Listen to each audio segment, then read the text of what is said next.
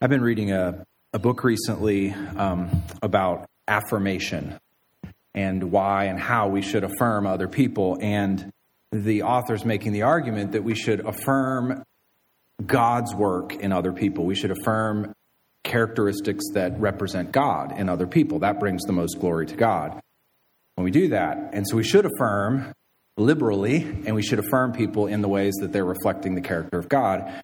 And so when you think about Mother's Day today, um, I think one of the things, as I just think about Bethany and our kids and my mom and, and my brother and I and all of you moms that, um, that have children and that work with those children from the time they're younger, uh, one of the things that I think we can most clearly affirm about mothers is they give of themselves in sacrificial ways that reflect even some of the things we're going to talk about today. Um, that is probably one of the main characteristics that when I think of the gift of a mother and of a wife who's a good mother to, to my children, um, that's what moms do. They do it in a way that honors the Lord, uh, that doesn't call for um, attention and just faithfully, slowly, sacrificially does the work um, that is good work with kids. And uh, a lot of times we tend to honor people who are upfront or have vocal gifts or who grab attention from people, um, in, you know, large groups of people. But I think mothers and the way they sacrifice um, is something that truly honors the Lord, and there will be great reward on the last day for that. So thank you, moms here, uh, for the work that you do. Make sure you you thank your mom and your wife uh, today at some point. I'm sure you all will. We can open up to Mark chapter 8 here. Mark chapter 8. As you're opening there, Yale University is probably not a school that we think about too often here. But at Yale University, they have a student organization that is one of the most influential student organizations called the Yale Political Union. Have any of you heard of the Yale Political Union before? Probably not. Well, this organization was started in 1934 and it still exists today. And a whole variety of leaders, uh, national leaders, names you would recognize, have been through and a part of the Yale Political Union. People like William Buckley, uh, he was a conservative thinker, sort of started the conservative movement back in the 60s. Uh, John Bolton, who's in the current administration, I believe. John Kerry ran for president, Secretary of State under President Obama. Bob Taft, the governor of Ohio a few years back. Um, all of these guys and several others, names that I could mention that you would know, were a part of the Yale Political Union during their time at Yale. So, what's so significant about this particular student organization, the Yale Political Union? Well, it's a debate society, which is pretty common on college campuses, but this is a unique debate society. When you think of a typical uh, debate team, you think of people who gather arguments and they defend or attack. They defend their side, attack the other side, and at the end of the debate, it's a contest and there's a winner and there's a loser. Judges pick based on the strength of the argument. Well, that's not what this political union, this debate society does. They do debate things, but their goal is not to have a winner and a loser to the debate. In fact, they don't identify a winner and a loser. Their goal is to actually convert people to their way of thinking. They just want to argue, they want to talk, and they want to convert other students to their position on a particular issue. And so you can see why that would be a very influential student union. And it's grown over the years and at some points has been the largest uh, student organization at Yale.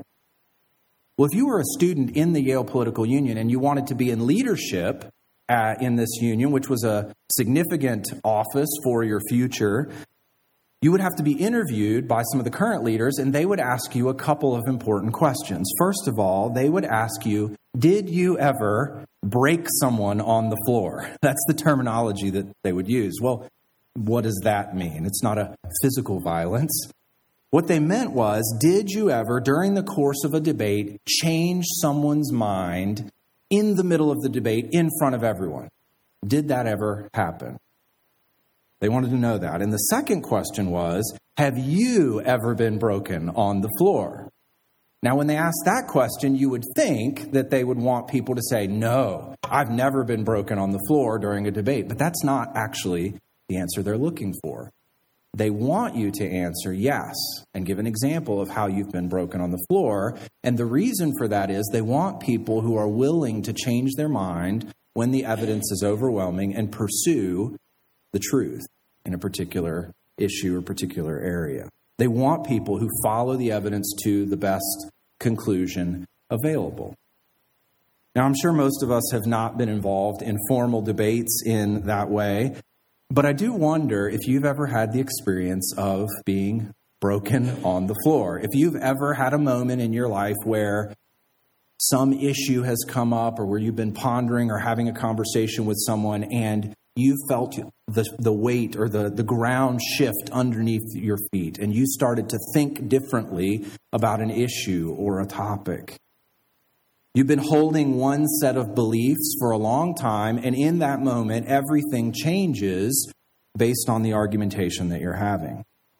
Now, that may happen in an instant, or that could happen over a period of time, over a year, and you come to think differently about an issue as you've been talking about it and reading about it. This morning, we're going to be looking at a passage, Mark chapter 8, 27 to 33, that gives us the beginning of this process for the disciples.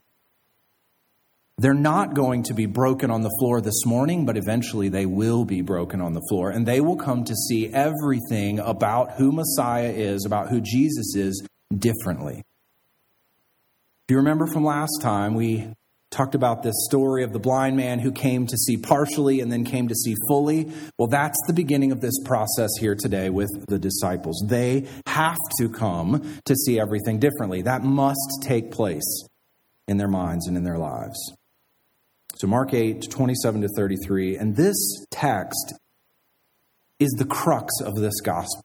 I mean, this is the centerpiece. Of course, the crucifixion is the most crucifixion and resurrection, the most important uh, events that take place, but literally, when this is structured, this piece of the gospel is the centerpiece. Everything leads up to this, and everything flows away from what we're going to study today.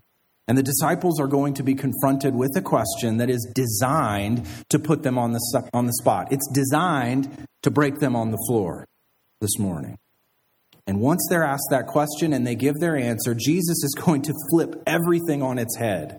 And he's going to give them new information that they have to come to grips with. And as they come to grips with that, it's going to, it's going to require them to see the world and see themselves in an entirely new way. And as they begin to see the world differently, you and I have to begin to see the world differently as well, based on what Jesus says.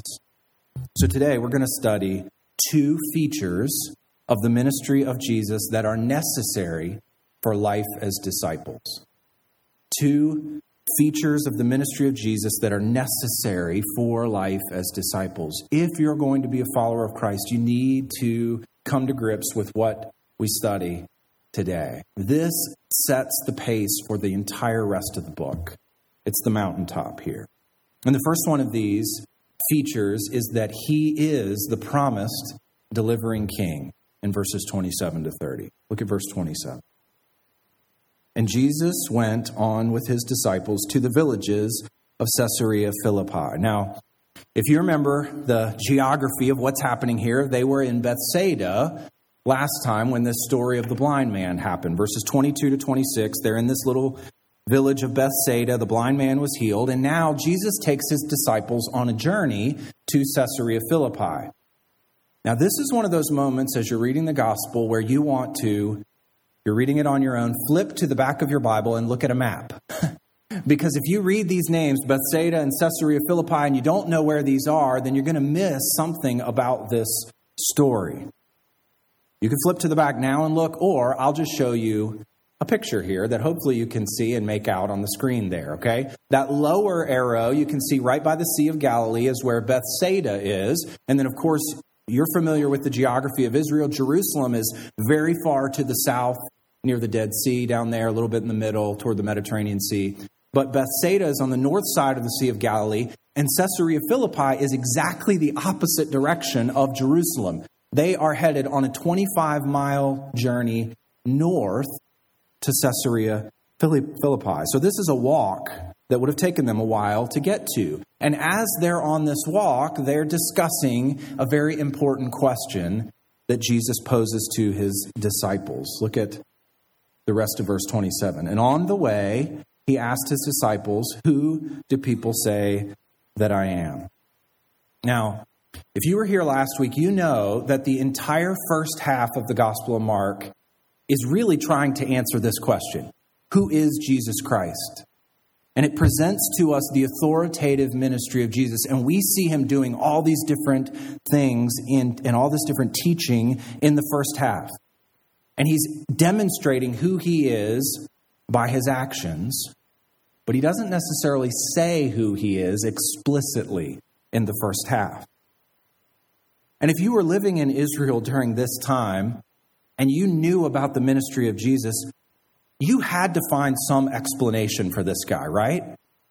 Let me say it this way this is not normal. What's happening is not normal. This is not your average run of the mill Jewish carpenter raised in Nazareth, okay? This guy is not normal. So if you're hearing about him, you have to be thinking, okay, what, what's going on? There has to be some explanation for what has been happening in Israel around Galilee.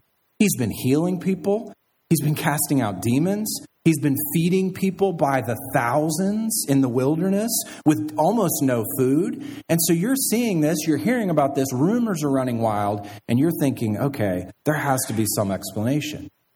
Well, the disciples had been with people as Jesus was doing all these miracles, so no doubt they had heard some of the answers to this very question. So, what have people been saying? Well, look at verse 28. And they told him, Here's what people have been saying John the Baptist, and others say Elijah, and others one of the prophets. So, three different answers there. John the Baptist, he was obviously revered by the Jews.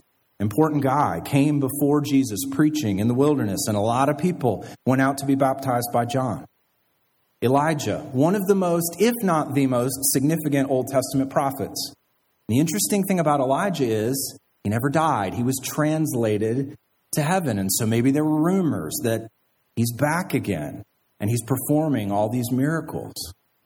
And then there's this whole group that says he's one of the prophets. He's not just a prophet, he's one of the prophets. He's in the line of prophets that came in the Old Testament.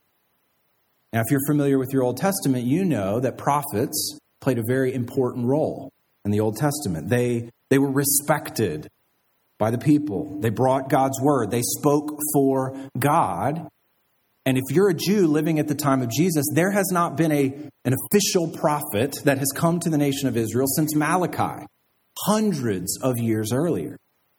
And so for you to think, man, there's another one of the prophets that is working and speaking for God amongst his people, that would have been significant.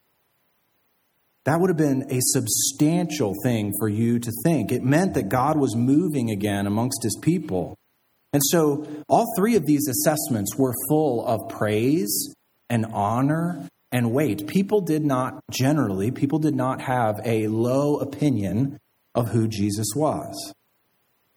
But as you read these, of course, you know you have to ask the question are these assessments correct?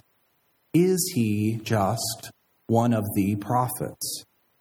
And so Jesus presses this question on his disciples as they're walking along. Look at verse 29.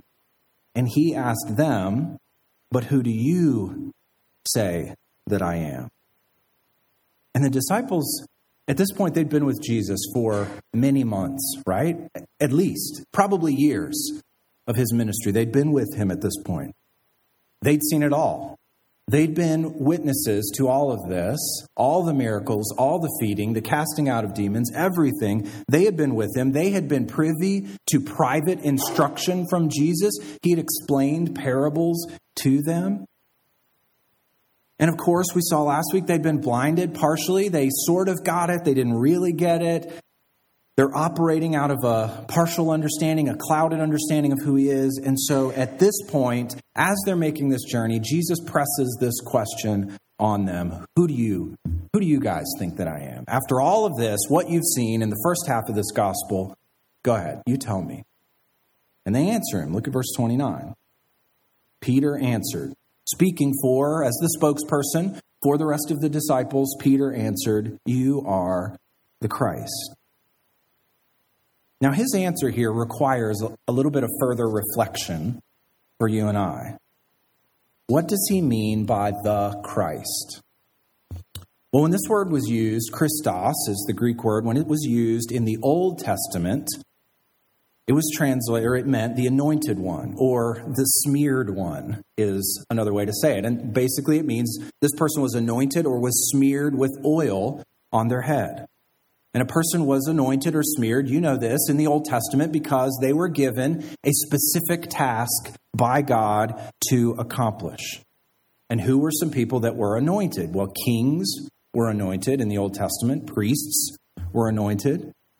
The Greek word is Christos, and in Hebrew, this word is Mashiach. And you can see where we get our word Messiah from that.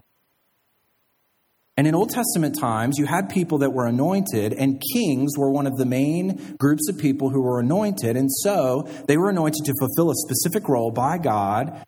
And this word, Christos or Mashiach, came to be associated with a Davidic king because kings were anointed.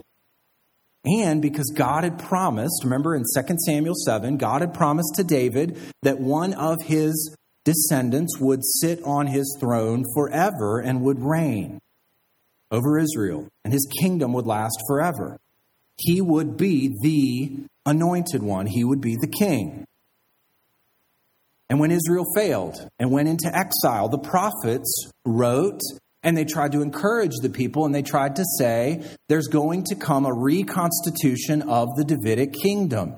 And there's going to come an anointed one, a Mashiach, who's going to reign and who's going to rule. And this coming one, this anointed one, is going to be a ruler of great strength, and he's going to have great authority, and he's going to defeat Israel's enemies, and he's going to bring success and flourishing to the nation.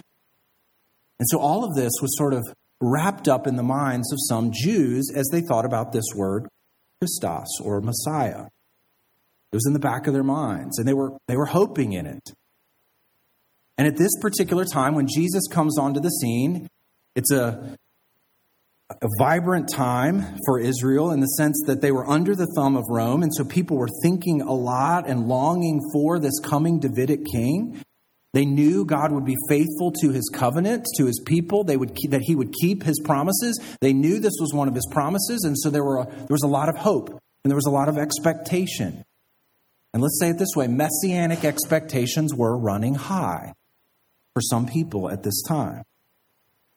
And so when Jesus, after all of this, asks the disciples, Who do you think that I am? It actually it makes sense here for them to see him as the Messiah. Mean, think about it. Jesus had come onto the scene preaching the kingdom of God. And he'd come onto the scene saying that God's kingdom was going to arrive, and it was already breaking in through his ministry and they'd watched him display superhuman abilities to provide food and heal people, and he displayed great authority and quality of character. And so they had designated him, they thought this could be the anointed one, the promised one, and they're hoping that he will be the one that will fulfill all of these Old Testament expectations. They're hoping that the time of exile would be over and that he would help them and would lead Israel and would throw off the chains of oppression and usher in a kingdom of peace and prosperity for the people. And all of that is, is right to a certain degree. I mean, he is the promised delivering king. And so they essentially got this right in one way of thinking about it.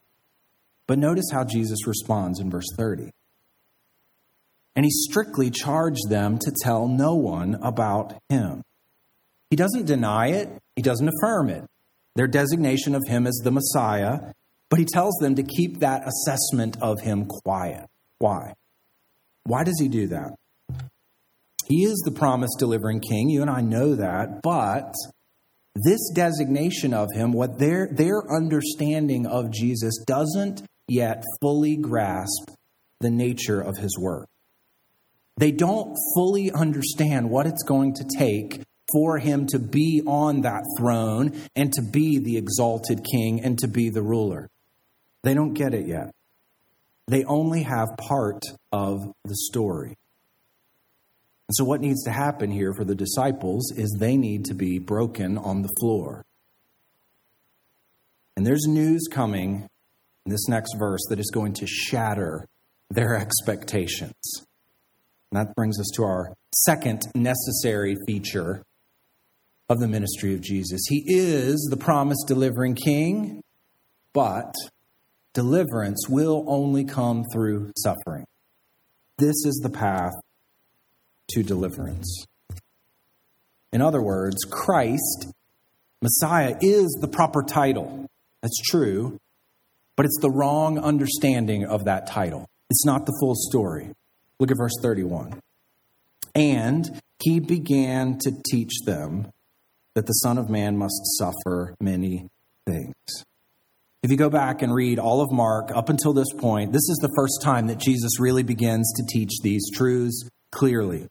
This is new info. This is like entering an argument into the debate that is shocking and is new and is weighty and is powerful. Of course, if, if you're reading the whole gospel, you've read the beginning, and so sort of a narrator's note to us at the beginning is that this is about the Son of God, the Messiah. And so we know that as the readers, but the disciples are digesting this information for the first time. This is new to them. Notice here also that Jesus doesn't call himself the Messiah. Look what he calls himself. He sort of switches out his title here began to teach them that the Son of Man. And he's not denying the title of Messiah, anointed one. He'll take that up later on in the gospel. But he understands that if you start throwing this term around with the popular understanding in, in Israel of what this means, the political ramifications, it could be greatly misunderstood. And it could subvert his whole purpose and his whole ministry. And so he uses this different title, Son of Man. Now, what's interesting is this has roots in the Old Testament as well. We won't go into all of that because it's a lot of detail there, but it basically talks about his status as a unique individual. It doesn't carry the kingly weight that Christos does, but it does talk about him as a very unique, empowered individual. And what he says here in verse 31, this teaching, this new teaching that he begins to give them, it has two sides to it, and you have to understand both sides. First of all, he will suffer and be rejected, and this will lead to his death. We've already talked about a lot that the common understanding, the Jewish understanding of Messiah, is that he would be a conquering hero and that a conquering king. That was built on the Old Testament. That's not aberrant understanding, an aberrant understanding of who he is. That is built on the Old Testament promises and expectations. But Jesus says here that he's going to be rejected by several groups of people. Look at this. He will be rejected by the elders, the chief priests, and the scribes. These three groups were the religious authorities in Israel. These are the people who held the power. They define who is in, who is out, what holiness is, and what holiness is not. And these people, the power brokers, are going to reject him. This would have been terrifying for most Jews. And not only will he be rejected by those people, but it says that he will be killed. What kind of a king is killed? This is a silly notion. It doesn't make sense. A dying Messiah is a contradiction in terms. It's like saying there's going to be dry water. It doesn't make sense for these Jews. One author said this about this stereotype. Not only does Jesus not fit the messianic stereotype, but he defines his mission in scandalous contrast to it. I like the word scandalous there. The meaning of his life and mission is not about victory and success, but about rejection, suffering, and death. And this is a paradigm shift for the disciples. They need to get this. They need to understand this because they won't understand who Jesus is. They won't understand that he really is the Messiah unless they get this scandalous aspect of his ministry. Why? Well, this is the other side of this teaching. He will suffer and be rejected and he will die. And the, the other side of this is look back at verse 31. He began to teach them that the Son of Man must suffer. This, the other side of this is that this is necessary. This is not optional for him. The Greek word literally means it is necessary that the Son of Man must suffer and die. And in what sense is it necessary? Why does this have to happen? Why does it have to take place this way? Well, when you think about God, God is both just and loving. And those qualities are not in some sort of competition with each other. It's not like those are two parts of God and they sort of battle it out to see which one wins. He is just and he is loving all at the same time, in the same way, in the same actions. And God created mankind out of love and affection, and then mankind fell into sin. And so God loves his creation and wants them to have a relationship, wants us to have a relationship with him. He desires to redeem us, but at the same time, his love, his just love, wouldn't be truly holy if he just winked at sin and overlooked it and bypassed it. And if he just opened the door to heaven and to a relationship with him without judging sin, he can't do that because he's a just, loving, and holy God. And so, it is absolutely necessary for God the Father to pour out his wrath on the God man, Jesus Christ, in order to justly forgive sins and redeem sinners. This path is the only path for you and I to be with him. Romans 3 tells us about this. For all have sinned, I'll start in the middle of the argument. For all have sinned and fall short of the glory of God and are justified by his grace as a gift through the redemption that is in Christ Jesus, whom God put forward as a satisfaction or propitiation by his blood to be received by faith. Why? This was to show God's righteousness. Because in his divine forbearance, he had passed over former sins. It was to show his righteousness at the present time, so that, and here's the key, he might be just. And when he declares you righteous for faith in the work of Christ, that he would be the just judge who is able to give that declaration to you, the justifier of the one who has faith in Jesus. It was necessary for Jesus to suffer and die to redeem. But here's bringing the whole thing together, that redemption is the very means by which Jesus wins the victory over sin and evil. He becomes king through suffering and dying. He ushers in the messianic kingdom through his rejection and the shedding of his blood and his death. He reigns and delivers through suffering and atonement. All of those go together. I mean, remember again, he's been preaching the good news of the kingdom. God's rule and reign is beginning to break into the world and things will be set right. He will triumph. God will make things right. And you've seen hints of that victory over sickness, victory over demons, healing. But that victory will be made complete through his suffering. It's the path to his victory. But his rejection and suffering won't be the end. Look at the end of verse 31. And after three days, he will rise again. He'll rise from the dead, and in victory, he will sit on his father David's throne. Now, can you imagine what this would have been like receiving this news for the disciples? They have these expectations of what the Old Testament promises are, of a king who will reign and set things right. And this would have been hard to hear. And the way in which Jesus says it is particularly forward. Look at verse 32, the beginning. And he said this plainly there was a certain amount of frankness to this. I mean, he just told it like it is, he gave it to him straight. And if you think about back in Mark 4, Jesus had been teaching in parables, right? Sometimes it was hard to understand him, it was a little bit enigmatic. But now he comes right out and says it.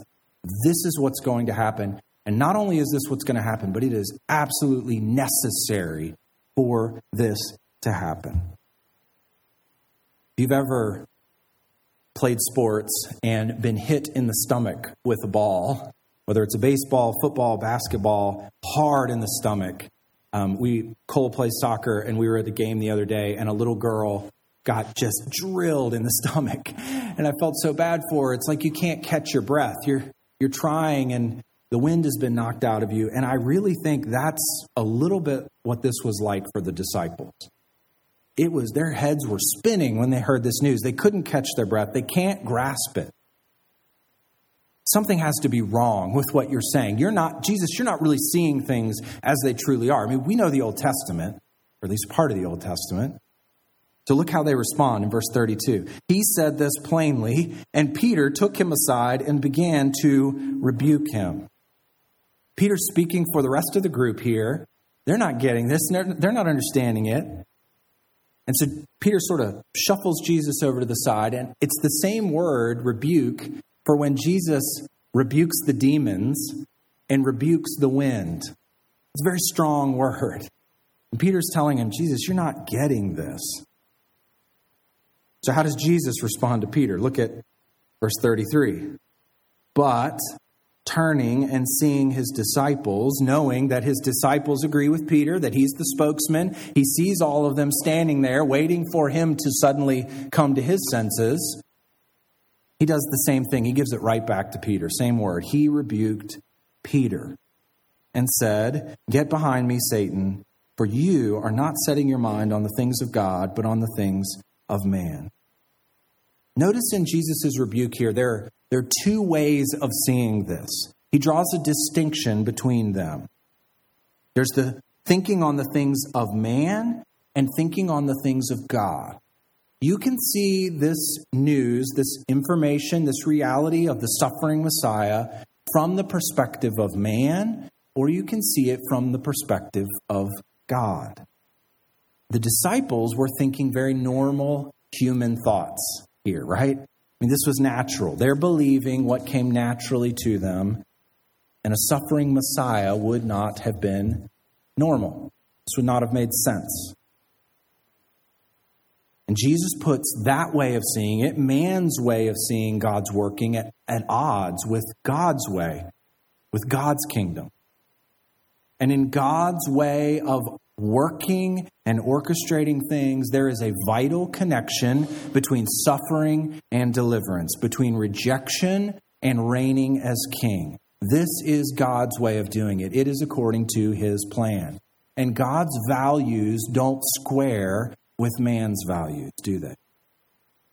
The preaching of the cross is foolishness to the Jews. For God's king to die is silly. It makes no sense. If you've ever studied economics, you know that there are certain principles that guide how and that govern how economies work. There are things you can sort of count on when it comes to economics.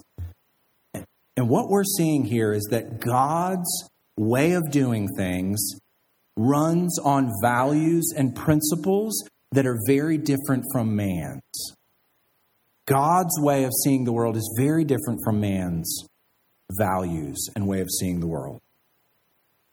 What is Jesus telling us here are the basic values of God's way of viewing the world, of working in the world. And these values will be worked out through the rest of the Gospel of Mark. And here's what they are exaltation comes through suffering, denying self leads to victory. You must become low before you are raised up. Humble yourself before God, and you will be exalted. And you see that in the work of Jesus.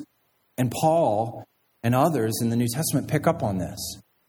But we, Hebrews 2, but we see him who for a little while was made lower than the angels, namely Jesus, and look at this, crowned exalted as king with glory and honor. Why? Because of the suffering of death, so that by the grace of God he might taste death for everyone. And then 1 Corinthians. For consider your calling, brothers. Not many of you were wise according to worldly standards. Not many were powerful. Not many were of noble birth. But God chose what is foolish in the world to shame the wise. God chose what is weak in the world to shame the strong. God chose what is low and despised in the world, even things that are not, to bring to nothing things that are, so that no human being might boast in the presence of God. Because of him, you are in Christ Jesus. It is grace to each one of us, who became to us wisdom from God, righteousness and sanctification and redemption, so that, as it is written, let the one who boasts boast in the Lord. God receives the glory for all of this. And this is the exact opposite of how the disciples are thinking, and it's the exact opposite of how you and I often think, isn't it? Often we believe that the path to glory goes straight up. Grab all the power you can. Be a winner, not a loser. We don't like losers. Be the center of attention. Talk about yourself. Get what you can while you can. Those are worldly values, and we often buy into those values. And they subtly get into the way we act and live in the world.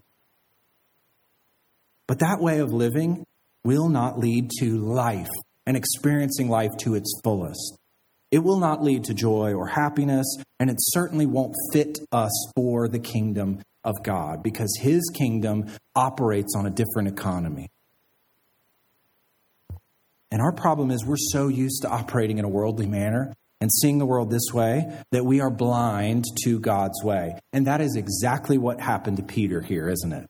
And the rest of the disciples. He was so blinded by his way of ordering the world, the value system and the structure that he thought should be going on. He was so blinded by that and so used to it that he rebukes Jesus.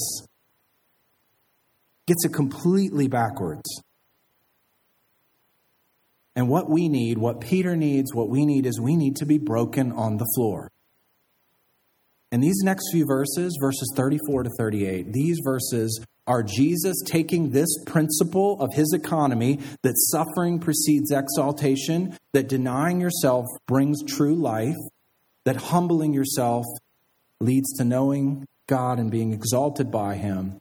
He's going to take these truths and he's going to press them forcefully on the disciples. And he's going to say, listen, if you're going to follow me, this is what it takes. This is the path that it takes. We're going to get there in a couple of weeks. But while we're waiting, you can read through that passage, you can study that passage, but I want to leave you with a very clear passage from the Apostle Paul that, may, that, that sets this out the connection between exaltation and suffering and sets it as the example for you and I. Flip over to Philippians chapter 2. We're going to end with this Philippians 2.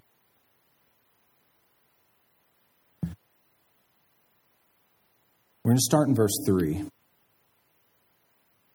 He starts with the application to us, and then he gives the theological reason for it behind it. This is God's upside down way of ordering things.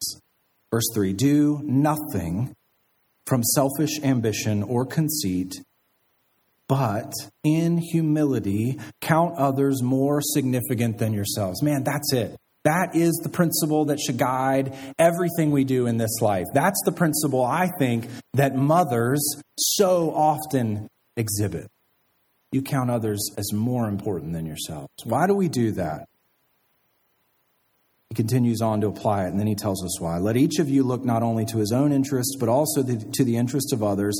Have this mind among yourselves, which is yours in Christ Jesus, who, though he was in the form of God, did not count equality with God a thing to be grasped, but emptied himself by taking the form of a servant, being born in the likeness of men, and being found in human form, he humbled himself by becoming obedient to the point of death, even death on a cross, and look what happened. Therefore, God has highly exalted him and bestowed on him the name that is above every name, so that at the name of Jesus every knee should bow in heaven and on earth and under the earth, and every tongue confess that Jesus Christ is Lord. He's the King to the glory of God the Father. He's the exalted Lord because he suffered for us. He laid down his life so that you and I could be freed from sin and so that we could be exalted with him. Revelation tells us that we will be a kingdom of priests, reigning with him for all of eternity. And it's because of his suffering and his death. And so, because of this upside down economy that he teaches here and that he's going to apply to his disciples, he is certainly deserving of our praise and our humble adoration. And we should give it to him daily. Let's pray.